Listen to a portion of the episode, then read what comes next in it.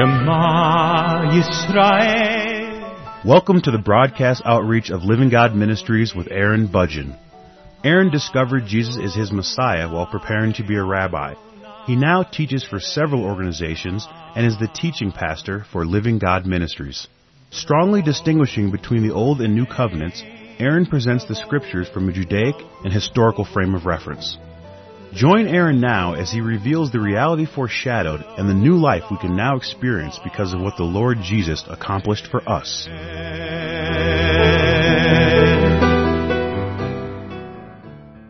I'm presenting a verse by verse study through the Gospel of John, and this program is the seventh program in this series. In this program, I'm going to spend some time in John chapter 1 verse 34, where John the Baptist spoke of Jesus as the Son of God, and then I'll be spending some time talking about verses 35 to 39 with reference to choosing the disciples, or how the disciples, the first two disciples, were chosen. With regards to verse 34, John the Baptist said, And I have seen and testified that this is the Son of God. Now, what did it mean to be the Son of God? I mean, people could suggest that, well, if there is a Son of God, then there might be a mother, uh, a mother and a father. There, there may be other sons. There might be a daughter using these words that do have distinctive meaning to us and how we use these words, because of this, it can lead to a tremendous amount of confusion. So I need to remind you about what was written previously in the Gospel of John. In John chapter 1 verse 1, it says, In the beginning was the Word, and the Word was with God, and the Word was God. This is an introduction in order to identify God as being expressed as a word or the word. This is an abstract description of our God, an abstract description. And then in verse 14 it says, And the Word became flesh and dwelt among us, and we beheld His glory, the glory as of the only begotten of the Father, full of grace and truth. Now, without going through all the abstract issues or the theological concepts that could be expressed from this, what I want you to see is that there is an identification with God. That God is referred to as a Word and that the Word became flesh and that is who we saw, which was Jesus, or who the people saw during this time when this was written. What this means is, is that God went through a change. That's what I want you to see. I want you to understand this from the perspective that God went through a change. He became flesh. He became a person. Now, that might not seem like such a big deal to you, but to me, that's a big deal to say that God went through a change, and that is a serious change with regards to how he would manifest himself, how he would live, how he would interact with other people. Whatever he was before was one thing, but then he became something else. Now in becoming something else, I don't think that he took away anything about who he really is in totality.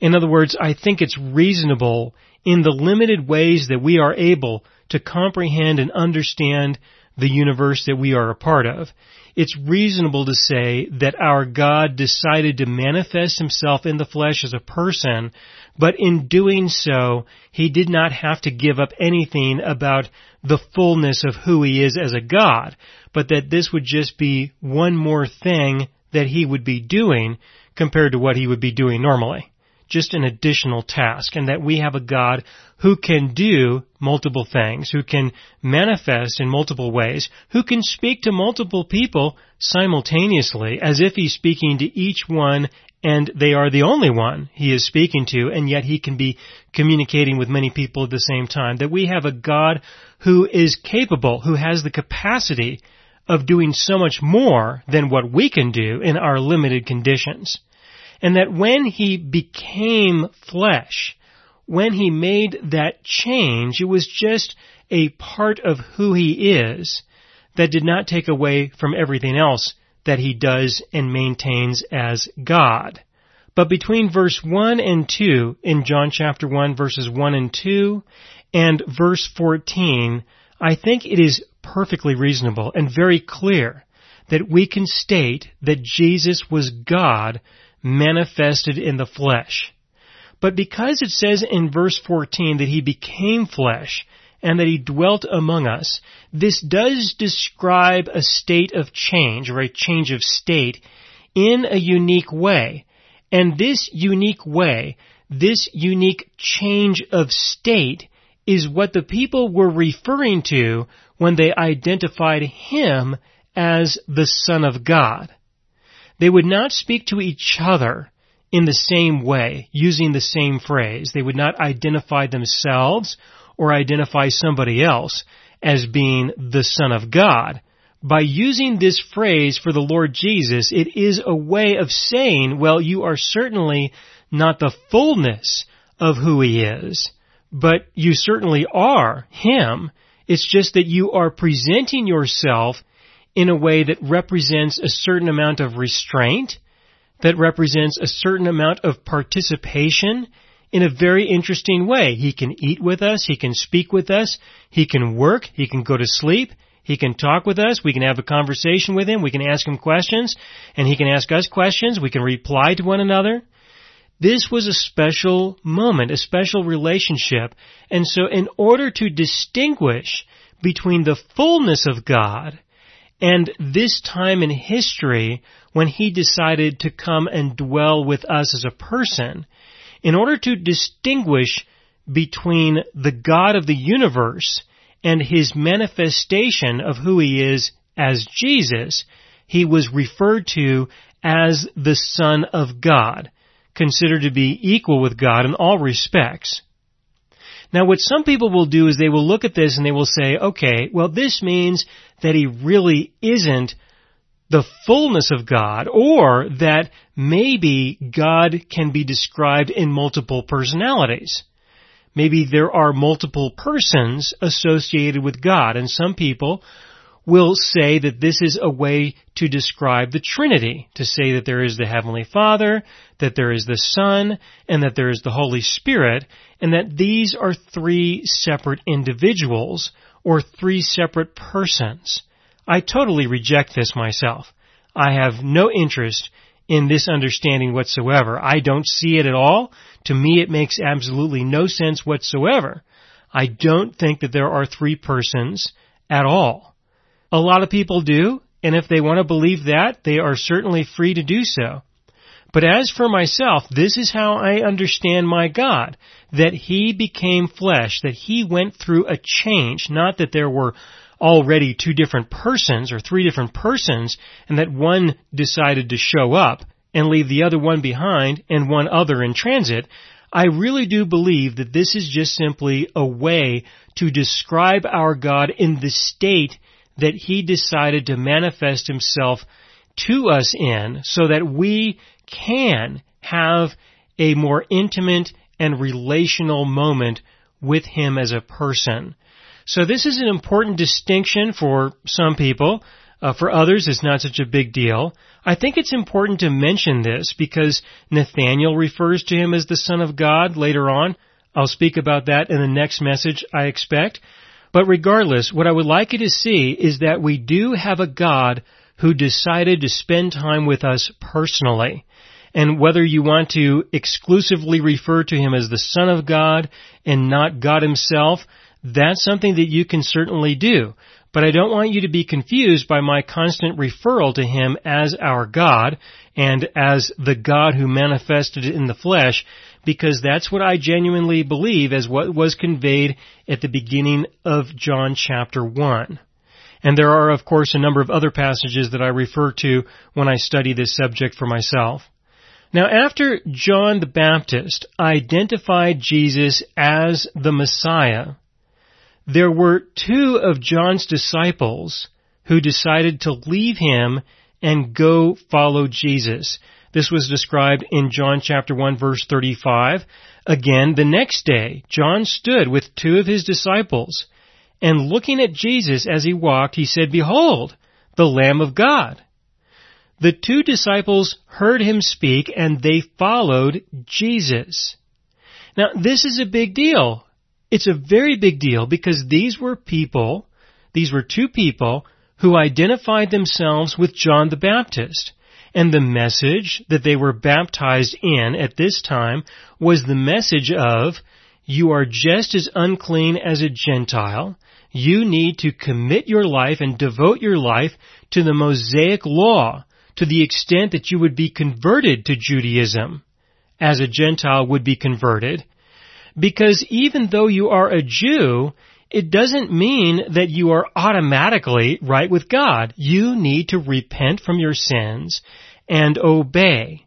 And then Jesus comes along and now they are going to leave John the Baptist and go follow Jesus. Now it's reasonable for them to do this because John the Baptist tells them that this is the person who is greater than him, that this is the Messiah. So by all means, go. But not all of John's disciples followed Jesus. We saw that in the previous messages where I spoke about John being recognized as Elijah the prophet when John was in prison and he sent his disciples to go and talk with Jesus and ask him, are you the one that we are looking for? And Jesus said to them, well, of course I am. Go back and tell John that these are the things that are going on. And then Jesus spoke with his disciples and described John the Baptist as Elijah, as Elijah the prophet, if you were willing to receive Jesus for who he was, and if you were willing to receive the message that was coming from John the Baptist, John the Baptist fulfilled the role and the office of Elijah as was described. What I want you to remember though is that there were disciples of John the Baptist who were still hanging out with him and apparently were not devoted to the Lord Jesus in the way that the other disciples were. I think this is worth noticing. It is worth noticing the fact that some people will find it difficult to let go of something that is going on in their life in order to embrace something that is better. They may find it difficult to let go of something and it may very well be valid and true in its own respect, but they would be unwilling to let go of it in order to embrace that which is better. And this is a way to understand one of the challenges that people will often face when trying to make the transition between the Old Covenant and the New Covenant.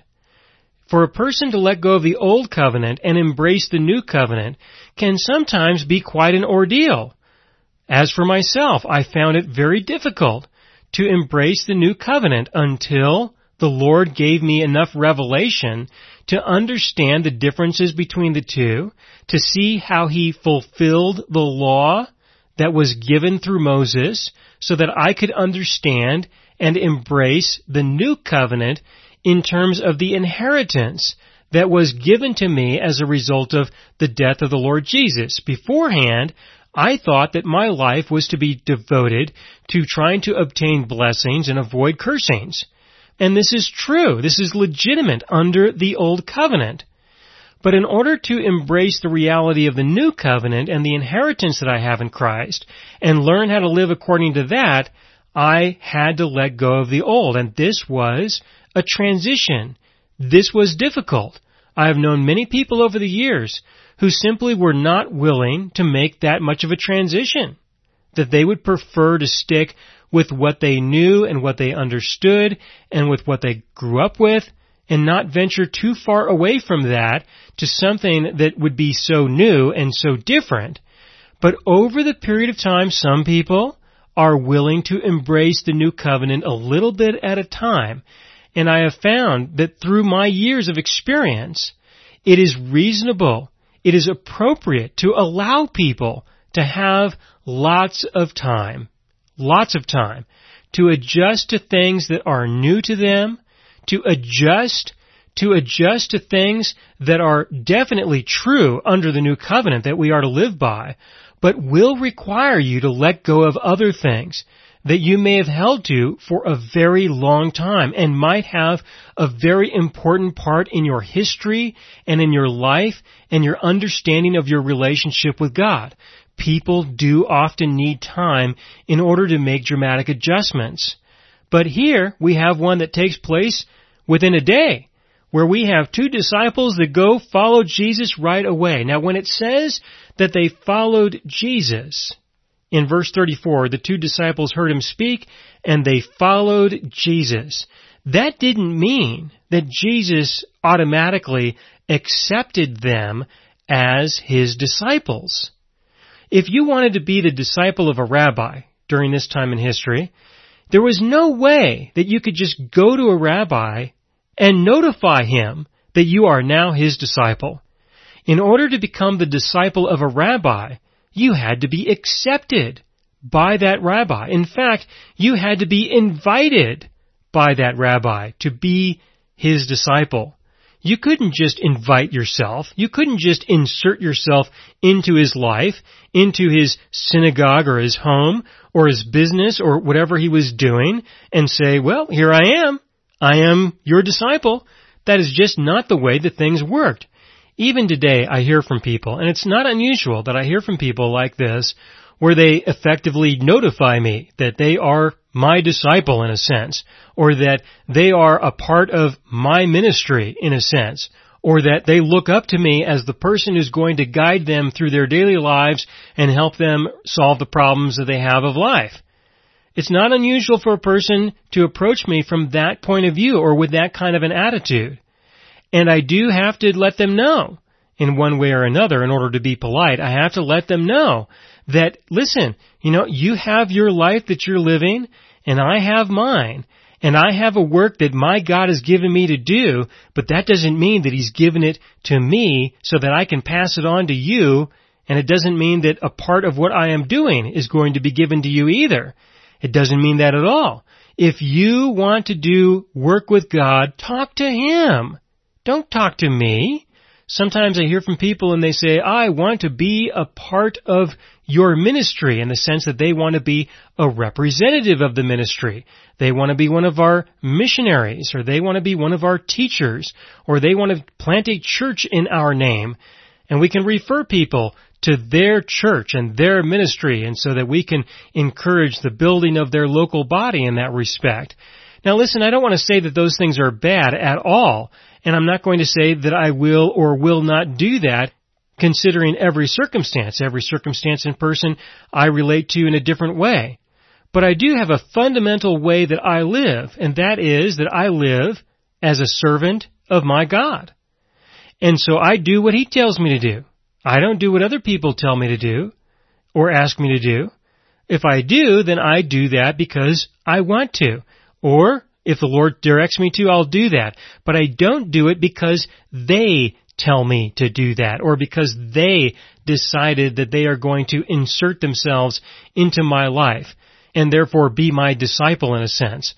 This is an important thing to understand in order to appreciate what's happening here.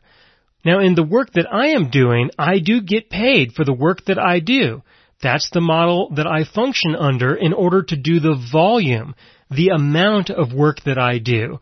If I wasn't paid for what I do, then I certainly would continue to do it, but I would do a small amount. A very small amount. It would be so small that it would be unlikely that you would notice that I was doing much of anything. But because I'm able to obtain financial support through donations from people who have benefited from the work that I have done and they want others to benefit from this work as well, I am able to keep working. But back during the time of the Lord Jesus, the Pharisees had a fundamental rule with regards to how they would teach others, and that was that they would never receive financial compensation for teaching others. Every rabbi had a job. Every rabbi worked. Even Nicodemus, the rabbi of rabbis. He was a well digger. He dug wells. He repaired wells. That's what he did.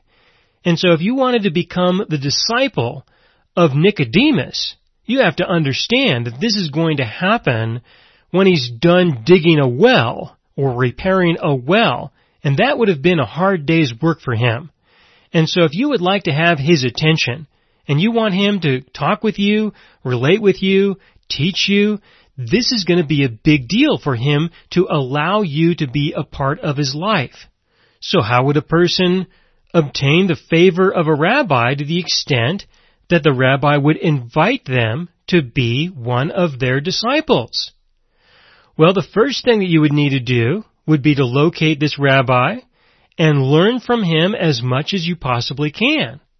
Now, if you don't have an interactive relationship with him because he has not invited you to have an interactive relationship with him, then the best you can do is observe him and learn from him just by watching him. Maybe you can overhear him speak to other people. Maybe he will speak to you and you can learn something from the things that he says. But for the most part, people learned by watching, by observation, by studying how someone else lived. And so you would follow the rabbi around. That's what you would do. You would follow him around and you would do so in a way that you would want him to know that you were following him, that you were paying attention to him, that you were learning from him. And this could take weeks or months or maybe even years. That you would learn what you could by watching him. And he would probably notice you and he may study you as well in order to determine whether or not you are applying the things that you should have learned from watching him into your own life. And maybe he will ask other people questions about you to find out what kinds of changes you have made because they have been studying you as a rabbi, as an example. These were things that took place during this time when a disciple or a prospective disciple would follow a rabbi around hoping that the rabbi would take an interest in them and be willing to teach them. Now, if the rabbi decided, eventually, if he decided to go ahead and consider you as one of his disciples, he would let you know. He doesn't need you to let him know. He already knows just by the fact that you're following him around all over the place. He would know that you already have an interest in him but you would have to wait, out of respect and out of regard, you would have to wait until he approached you. And the question that the rabbi would ask the prospective disciple was, what do you seek? Or what are you looking for? A question such as that.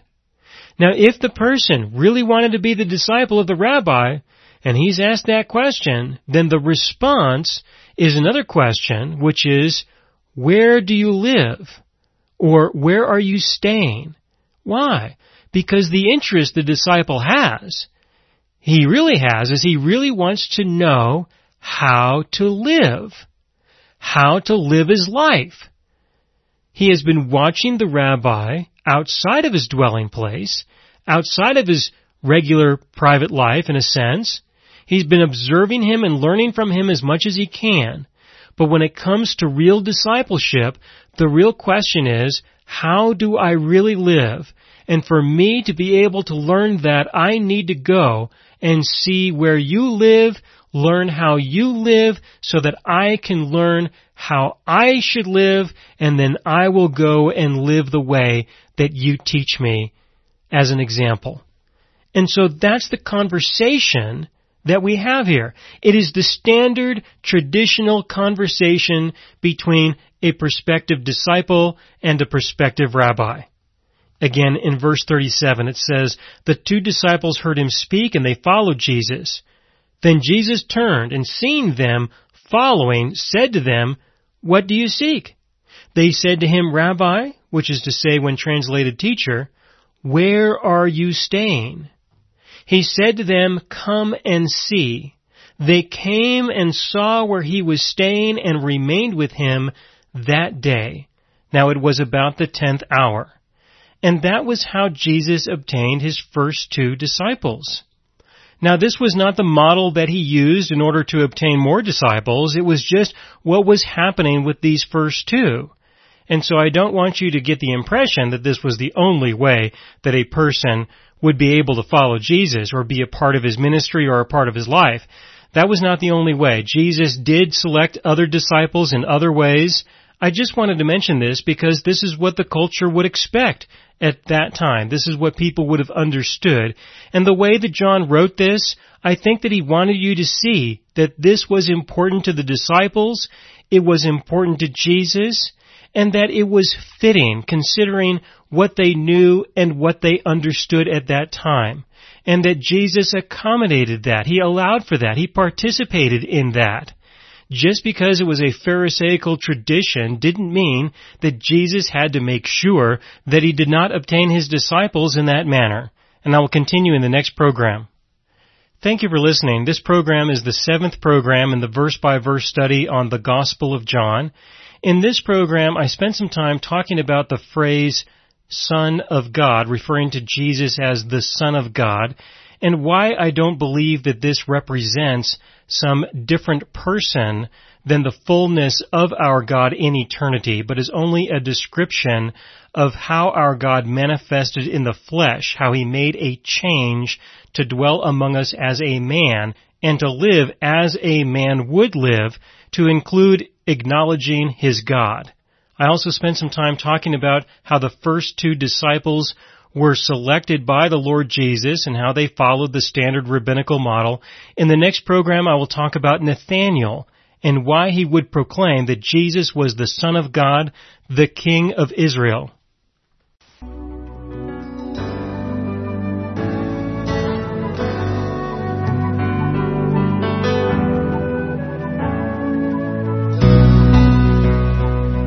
You have been listening to the broadcast outreach of Living God Ministries. You can hear all of our programs for free through our radio archive at livinggodministries.net.